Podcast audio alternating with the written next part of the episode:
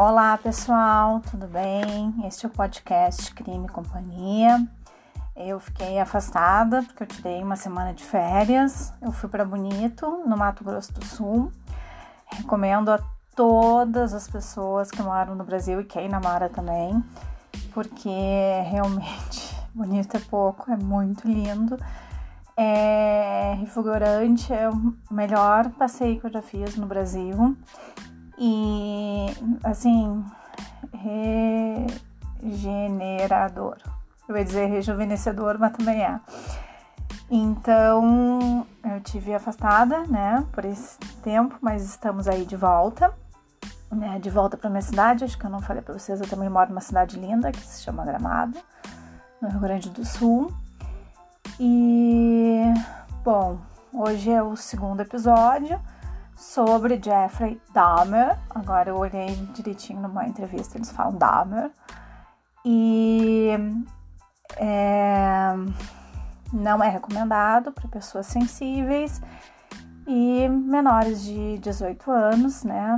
Apesar de, de nesse não ter tantas, tantos detalhes sólidos quanto o primeiro, mas também, né, não é indicado. Então vamos à prisão dele, como é que aconteceu? Em 22 de julho de 1991, Jeffrey Dahmer se, se, aproximou de três homens e ofereceu 100 dólares para que um deles o acompanhasse até o seu apartamento para um ensaio fotográfico, nu, tomar umas bebidas e lhe fazer companhia. Um dos homens, Trace Edwards, de 32 anos, aceitou a oferta. Ao entrar no apartamento de Dahmer, Edwards notou o cheiro horrível que impregnava o, lugar e também viu várias caixas de ácido clorídrico no chão, com Dahmer justificando isso, afirmando que estava limpando tijolos. Tijolos.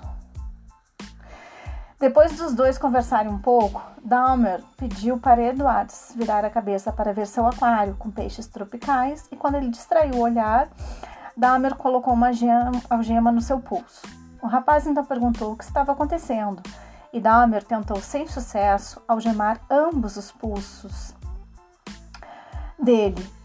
E então pediu para que ele para ele acompanhá-lo até o quarto para tirar as fotos nu. Uma vez no quarto, Edwards reparou nas fotos polaroides de homens nus coladas nas paredes e uma televisão onde passava O Exorcista 3 numa fita de vídeo. Ele também notou um tambor azul de 215 litros, que era a origem do fedor no apartamento. Brandindo uma faca contra ele, Dahmer afirmou que pretendia tirar fotos dele ainda. Para tentar acalmar Dahmer e mostrar cooperação, Edwards desabotoou sua camisa, afirmando que ele faria o que estava sendo pedido, se Dahmer removesse a algema dele e guardasse a faca. Dahmer, contudo, voltou sua atenção para a televisão. Ele ficava balançando para frente e para trás enquanto falava alguma coisa abaixo antes de voltar sua atenção de novo para Edwards. Esse barulhinho foi meu gato que veio aqui, deu uma arranhadinha aqui. Mas, né, a gente não vai impedir o gatinho de, de fazer o barulhinho típico. O nome dele é Simba. Tenho dois, Simba e Yuki. Bom, Dahmer, contudo, como eu falei, voltou sua atenção para a televisão e ficava balançando para frente e para trás, como eu falei também, porque o gato me interrompeu, enquanto falava alguma coisa abaixo antes de voltar sua atenção de novo para Edwards. Ele colocou o ouvido contra o peito de Edwards para ouvir a batida do seu coração, afirmando que ia comê-lo. Edwards continuava afirmando que era amigo de Dana, tentando acalmá-lo, dizendo que não teria, tentaria escapar. Edwards havia decidido que ou ele pularia da janela ou ele sairia correndo pela porta na primeira oportunidade. Ele pediu para usar o banheiro e depois perguntou se poderia sentar-se com a cerveja na sala de estar, onde havia ar-condicionado. Dahmer consentiu e os dois foram até a sala, quando Edward deixou o banheiro. Alguns momentos depois, ele pediu para um distraído Dahmer novamente para usar o banheiro, e quando se levantou, ele percebeu que Dahmer não estava segurando suas algemas. Aproveitando-se disso, Edwards bateu na cara de Dahmer com força, derrubando-o e depois correu a toda velocidade em direção à porta. Às 23h30 da noite de 22 de julho, Edwards bateu de frente com dois policiais na esquina da rua North 25.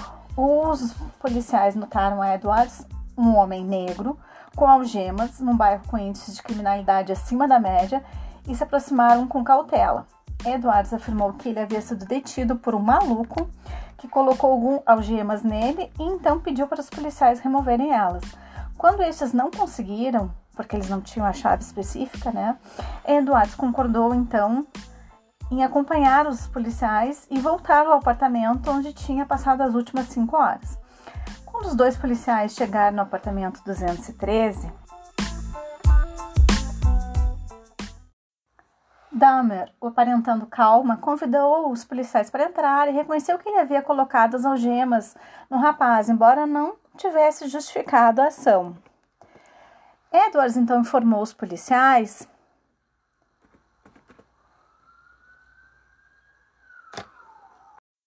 barulho de polícia passando.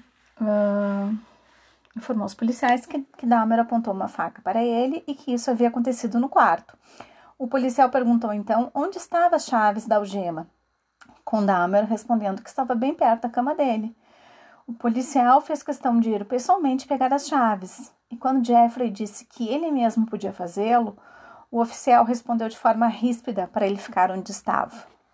No quarto, Miller, o nome do policial, notou que de fato havia uma faca perto da cama. Ele também viu uma gaveta aberta e percebeu que havia várias fotos polaroides dentro e quando olhou elas de perto, ele viu que eram fotos de corpos desmembrados. Olhando aos seus arredores, ele também notou que essas fotos foram tiradas naquele mesmo quarto. Miller rapidamente saiu do quarto com as fotos na mão, afirmando que, afirmando isso é de verdade? E depois gritou ao gêmeo. Percebendo o que estava acontecendo, Dahmer resistiu quando o outro policial tentou detê-lo, mas os dois policiais não tiveram muita dificuldade em prendê-lo, o algemando pelas costas e então pediram por reforços. Com Dahmer detido, o oficial Miller conduziu uma pequena busca pelo apartamento e, ao abrir o refrigerador, notou as sacolas com carne humana, e uma cabeça decepada de um afro-americano na prateleira de baixo. Enquanto isso acontecia, Dahmer, forçado no chão pelo policial Roth, virou a cabeça para ele e disse: Pelo que fiz, deveria estar morto.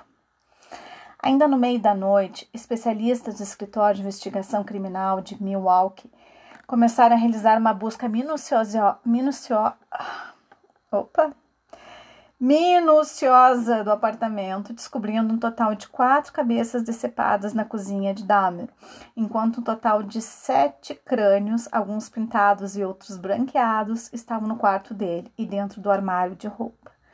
Além disso, os investigadores descobriram pingos de sangue gotejando em cima de um tabuleiro na parte inferior do refrigerador de Dahmer, além de dois corações humanos e uma porção de um músculo de braço, tudo dentro de sacos plásticos em cima de gaveta.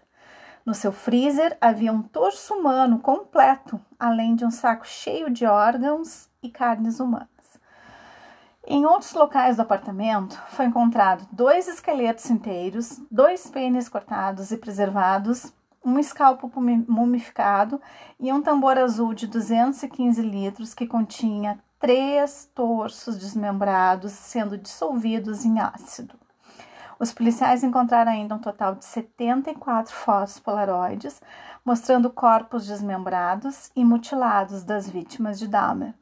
O médico legista, chefe no local, afirmou que o trabalho dos policiais investigadores no apartamento de, de, de Jeff, ah, Jeffrey parecia mais com desmantelamento do museu de alguém do que uma cena de crime real.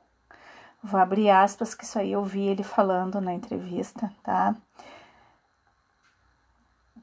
E vou abrir aspas para as palavras dele. Era um jeito de lembrar suas aparências, sua beleza física.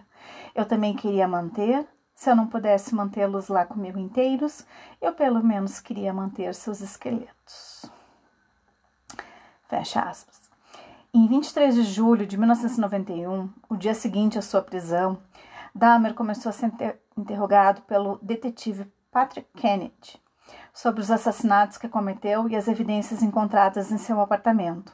Pelas próximas duas semanas, ele foi interrogado por Kennedy e também pelo detetive Patrick Murphy, totalizando mais de 60 horas de entrevistas. Nesses interrogatórios, ele dispensou seu direito a ter um advogado presente. Ele afirmou, abre aspas, eu criei esse horror e faz sentido eu fazer de tudo para acabar com ele. Fecha aspas. Imediatamente, ele confessou a morte de 16 pessoas entre 1987 e 1991 em Wisconsin e ainda uma morte, Stephen Hicks, em 1978 em Ohio, totalizando 17 assassinatos. A maioria das vítimas foram incapacitadas com drogas, especialmente soníferos, e então foram estranguladas. Pelo menos dois morreram devido a líquidos que ele injetou em seus cérebros, como ácido. Como Dahmer afirmou não se lembrar de como matou Steven Tuomi, pois estava muito embriagado, é impossível saber se ele estava drogado na hora que foi morto.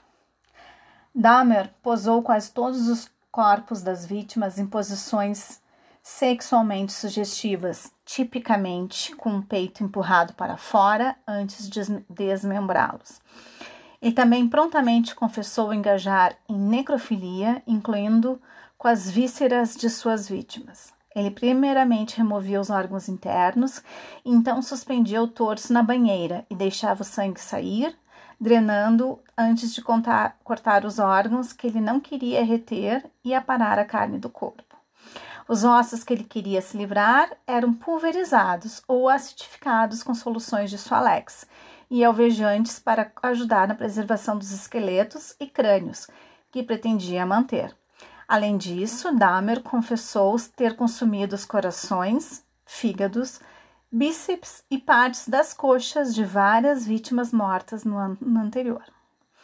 Falando sobre o motivo do número de vítimas ter aumentado consideravelmente nos dois meses anteriores da sua prisão, ele justificou afirmando que havia sido carregado por sua compulsão para matar. Abre aspas. Era um desejo incessante e interminável de estar com alguém a qualquer custo. Alguém bonito, muito bonito. Apenas enchia meus pensamentos o dia inteiro. Fecha aspas. Dahmer também afirmou que queria construir em sua casa um altar com os crânios das vítimas. Ele afirmou que usaria aquele lugar para meditar. Em 25 de julho de 1991, ele foi oficialmente indiciado por quatro acusações de assassinato em primeiro grau. Em 22 de agosto, foram adicionados mais 11 acusações de homicídio cometidos em Wisconsin. Em 14 de setembro, investigadores de Ohio, tendo descoberto centenas de fragmentos de ossos na mata perto da casa de infância de Dahmer, quando ele confessou seu primeiro crime, identificaram dois molares e uma vértebra que o raio-x ajudou a identificar como sendo de Steven Hicks. Três dias mais tarde, Dahmer foi formalmente acusado do assassinato de Hicks em Ohio. Ele não foi acusado de tentativa de assassinato de Tracy Edwards ou foi acusado do homicídio de Tuomi. A justificativa para este último foi que o promotor do condado de Milwaukee estava apenas trazendo acusações onde podia se provar a intenção, além da dúvida razoável, que já que no caso de Tuomi, Tuomi Dahmer não tinha memória do ocorrido e não havia evidências físicas que o crime existiu. Na audiência preliminar, que aconteceu em 13 de janeiro de 1992, ele se declarou culpado, mas legalmente insano nas 15 acusações de assassinato. O julgamento de Jeffrey Dahmer começou oficialmente em 30 de janeiro de 1992, com enorme atenção mediática. O juiz Lawrence Graham presidiu o julgamento em Milwaukee. Duas semanas antes, Dahmer havia se declarado culpado em todas as 15 acusações. A principal questão para os advogados era tentar provar a sanidade ou insanidade dele, para verificar se ele tinha algum tipo de transtorno, seja mental ou de personalidade.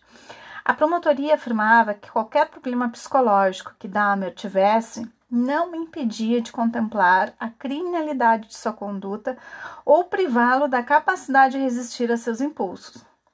Já a defesa afirmava que ele sofria de doenças mentais e tinha obsessões e impulsos, que era incapaz de controlar. Para provar isso, a defesa contactou vários psiquiatras para avaliar Dahmer, os médicos Fred Berlin, Carl Wachstrom e Jude Becker apoiaram a justificativa de insanidade, apontando a necrofilia e parafilia como evidências. Wallstrom, em particular, mostrou indícios que ele sofria de transtorno de personalidade borderline, transtorno de personalidade esquizotípica, alcoolismo e psicose. A promotoria rejeitava todas as noções que Dahmer era legalmente insano. Os psiquiatras Philip Resnick e Park Dietz apontaram que a necrofilia não era evidência de problemas mentais. E até constaram que ele podia essencialmente não ser um necrófilo, já que ele preferia parceiros sexuais vivos, como evidenciado por seus esforços para criar um zumbi submisso de suas vítimas. Já o Dr. Fred Fosdell constatou que Jeffrey realmente sofria de parafilia, mas que não era necessariamente sádico. O Dr. Dietz assentou no tribunal que havia ampla evidência de que Dahmer havia preparado antecipadamente cada assassinato e, portanto, seus crimes não eram impulsivos. Ele também apontou o fato de que Dahmer preferia cometer seus crimes enquanto estava embriagado, notando que uma pessoa que tem uma impulsão para matar não beberia antes. Dietz afirmou ele tinha que beber álcool para superar sua inibição para cometer o crime que ele preferiria não fazer. Ele notou ainda que Dahmer se identificava com vilões nos filmes que assistia, como Exorcista 3 e Retorno do Jedi, onde os personagens exerciam enorme poder sobre outros. Dietz diagnosticou Dahmer com um transtorno de abuso de substâncias, parafilia e transtorno de personalidade esquizotípica. O tribunal então apontou dois profissionais de saúde mental para avaliar Dahmer de forma independente, sem instruções da acusação ou da defesa, sendo o psiquiatra forense George Palermo e o psicólogo clínico Samuel Friedman. Palermo afirmou que os assassinatos foram resultado de agressão reprimida dentro dele, completando dizendo: ele matou aqueles homens porque queria matar a fonte de sua atração homossexual por eles. Ao matá-los, ele matou o que odiava em si mesmo.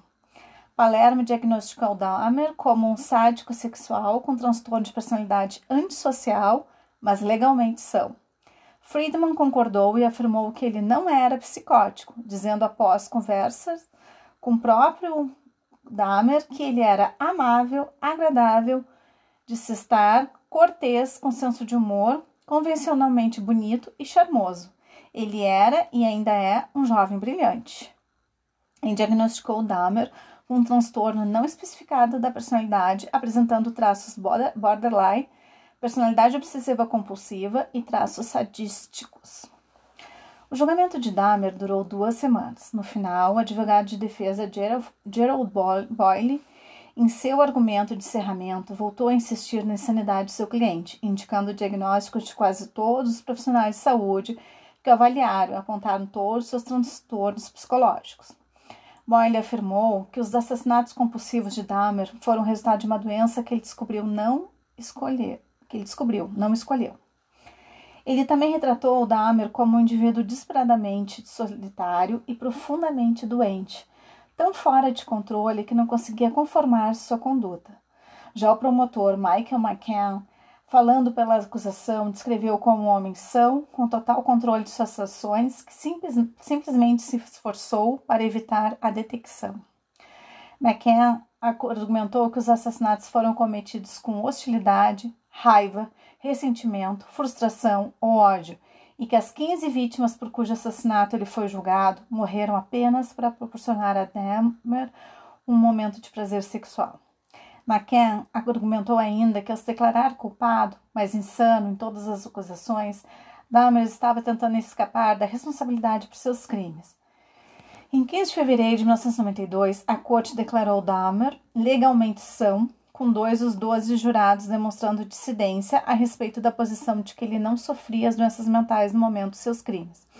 Como a pena de morte havia, havia sido abolida em Wisconsin desde 1853, o juiz Graham não a considerou como punição possível para Dahmer, mas ele recebeu, no final, 15 condenações por homicídio em primeiro grau, sendo sentenciado à prisão perpétua por cada acusação. Três meses após o julgamento em Milwaukee, Jeffrey foi extraditado para Ohio para responder pelo seu primeiro assassinato, de Stephen Hicks. A corte se reuniu por 45 minutos. Dahmer se declarou culpado recebeu sua 16ª sentença de prisão perpétua em 1 de maio.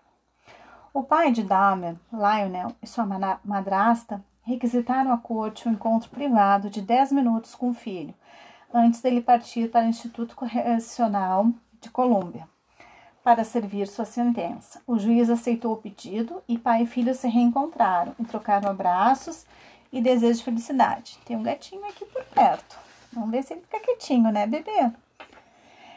Ele não é muito de miar, mas vamos lá. Após a sentença, Dahmer foi enviado para o Instituto Correcional de Colômbia, uma penitenciária de segurança máxima em Wisconsin. Ele foi imediatamente colocado na solitária por quase um ano, devido a preocupações com sua segurança, caso ele tivesse contato com outros presos. Em 1993, ele foi transferido, com seu consentimento, para uma ala menos segura da prisão, onde foi designado para uma turma de trabalho de duas horas por dia, responsável por lavar os banheiros compartilhados. Na prisão, Dahmer se voltou para a religião. Durante, durante sua confissão, em 1991, ele pediu ao detetive Murphy por uma Bíblia. Dahmer, que já vinha de um lar cristão, se tornou de vez, se voltou de vez para o cristianismo e se tornou um cristão nascido de novo. Entre aspas. Né? A pedido do seu pai, ele começou a ler literatura criacionista do Institute for Creation Research. Em maio de 1994, ele começou, ele foi batizado, na realidade, na prisão por Roy Radcliffe, um ministro da Igreja de Cristo. Até novembro do mesmo ano, Roy visitou Dahmer por pelo menos uma vez por semana, onde conversaram sobre o prospecto da morte, com ele perguntando se estava pecando contra Deus ao continuar vivo. Em uma entrevista com Stone Phillips, da Dateline NBC, Dahmer afirmou: se uma pessoa não pensa que existe um Deus responsável, então qual é o sentido de tentar modificar seu comportamento para mantê-lo dentro de limites aceitáveis? É assim que eu penso, de qualquer maneira.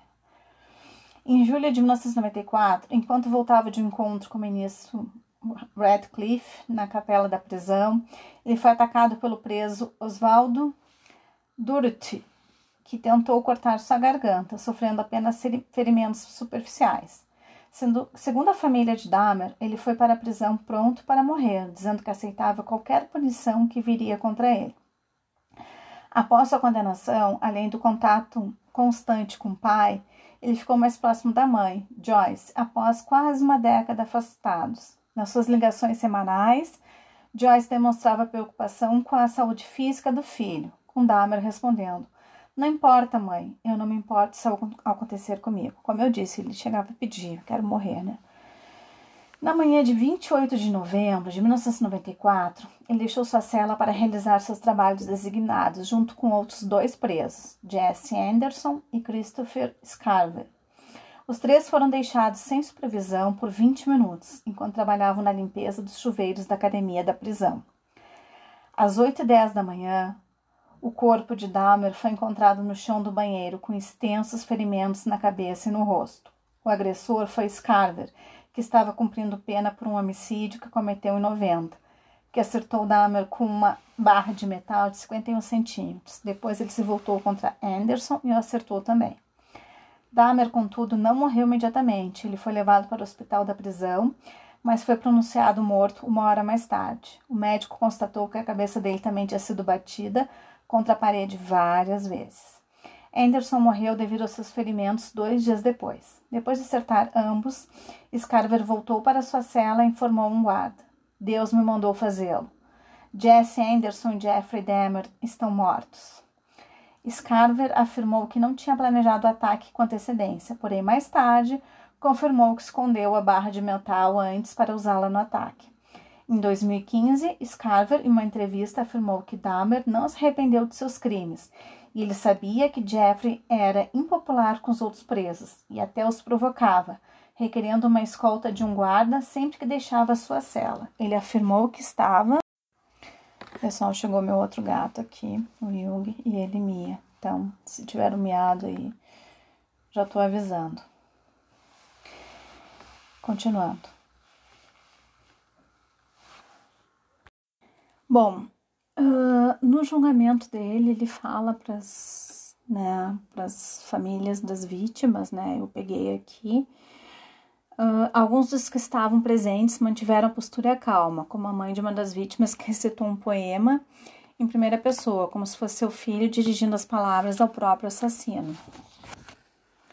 Mas outros simplesmente perderam as estribeiras, como uma moça que teria espancado Jeffrey se os policiais não tivessem contido. Há, também homem que deixa bem claro de início que deseja que o assassino queime no inferno e não contém emoção saindo aos prantos do tribunal. São diversos depoimentos, mas o mais impressionante é a expressão de Jeffrey Dahmer, ou melhor, a ausência da mesma. Em nenhum momento eles mostram reação alguma, em um silêncio de quem reconhece seu erro e aceita o preço a ser pago, em uma frieza cabível àqueles que não sentem remorso. Ao final do vídeo, ele, eloquentemente, Jeffrey Dahmer faz questão de ressaltar que não cometeu nenhum crime de ódio, Pode ter assassinado e feito crueldade com as vítimas tomado por insanidade, mas nenhum dos casos foi crime de ódio. Obviamente, ele fala isso pois a maioria de suas vítimas eram negros homossexuais. O próprio Jeffrey Dahmer era homossexual, tendo feito o que fez, queria ao menos não ser considerado homofóbico ou racista posteriormente, já que não era mesmo. Era um psicopata.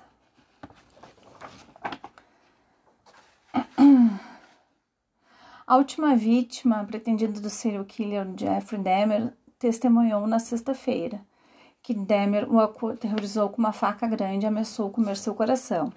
O testemunho fascinante no julgamento de sanidade de Dahmer de Trace Edwards, 32 anos na época, com, ah, 32 anos acho que agora, na época ele era bem mais guri, Contou a noite de julho passado quando ele escapou por pouco de Dahmer, permanecendo frio durante várias horas angustiantes no apartamento fedorento de Dahmer. Ele mudou de um homem amigável, oferecendo a Edward seus amigos em um shopping center 100 dólares e cerveja para posar nu para fotos, para um assassino enlouquecido, disse Edwards. Edwards disse que Dahmer o forçou a deitar no chão e apontou uma faca com lâmina de 15 centímetros para sua virilha. Ele colocou a cabeça no meu peito, estava ouvindo meu coração e disse que ia comer meu coração, testemunhou Edwards. Dahmer se declarou culpado, mas insano, de 15 dos assassinatos pelos quais é acusado, e o julgamento do júri determinará se ele passará o resto de sua vida em uma prisão ou em uma instituição mental. Que nós já sabemos que ele foi para prisão. Ele confessou 17 assassinatos. Dahmer disse a polícia canibalizou os restos mortais de três vítimas. Ah, tá, não tem mais do Tracy Edwards. Tem. Edwards testemunhou que tentou acalmar Dahmer, que falou sobre ter medo de ser odiado e deixado em paz. Finalmente, com Dahmer distraído, ele disse que o acertou, fugiu do apartamento e fez sinal para um carro da polícia. Eu disse à polícia: esse maluco, esse cara louco, estava tentando me, me machucar. Eduardo disse que Dahmer cantava e balançava para frente e para trás enquanto assistia um filme Exorcista 3, passando em um videocassete seu quarto. Dahmer ficou animado durante as cenas do filme que retratam um padre possuído pelo diabo. Dahmer mais tarde admitiu à polícia que se identificava com o diabo e achava que poderia estar sob influências satânicas. Edwards, respondendo às perguntas promotores que Dahmer lhe mostrou uma cabeça humana na geladeira e uma mão em um arquivo. Dahmer sentiu que, ao confessar em detalhes gráficos os assassinatos, ele estava tentando compensar o horror que causou. Detetive de Milwaukee, Dennis Murphy, testemunhou anteriormente para a defesa no segundo dia de depoimento. Dahmer disse à polícia que, quando foi morar com sua avó no subúrbio de West Allis, em Milwaukee, em 82, ele tentou viver uma vida reta e estreita, mas ele continuou a ter fantasias homossexuais e acabou cedendo ao que chamou de seu lado sombrio. Bom, tudo isso tem no YouTube, tá? Tem a, última entrevista, então, que ele, então, ele falando, o pai, a mãe, que é, incrível, a mãe. Observem, ela, ela destoa, assim, porque enquanto o pai e o Dahmer, né, em nenhum momento ele nega absolutamente nada. E o pai também se mostra assim preocupado e que né, se questionou várias vezes. A mãe parece que, não sei, nega tudo. É incrível. Uh, e pelo que se lê, né? Eu sou mãe, não gosto de julgar a mãe, mas pelo que se lê, ela, né, foi super uh, relapsa com ele, né? Ela deixou ele sozinho, sem, sem dinheiro, sem comida, uma geladeira quebrada, né? Enfim. E pelo menos é o que falam, né? Não quero julgar, mas pelo que tudo. E, e o jeito dela é, é dá para fazer uma boa leitura corporal ali. Uh, tem também então o Tracy Edwards falando, contando. Tem ele falando, tem as mães, né? Uma, uma chorando, gritando. Então, tudo isso está no YouTube, né? Tem um filme, uh, meu amigo Demer, eu acho, que eu já falei para vocês, que é tem a história em quadrinhos e o, e o filme, que eu não achei. Se alguém souber onde é que está, não está na Netflix, também não achei aonde. E é isso, né? Vocês podem mandar e-mails para crimecompanhia@gmail.com. Se escreve crime arroba gmail.com. Meu Instagram também é arroba crime né? Então, se puderem dar um retorno, estão gostando, o que, que vocês acham, se querem outras histórias, é bom a gente ter um, um feedback, né? E é isso, fiquem bem, se cuidem. E como Ted Bundy, né, o Jeffrey também era charmoso e bonito, as aparências enganam muito. Tudo de bom para vocês. Beijos.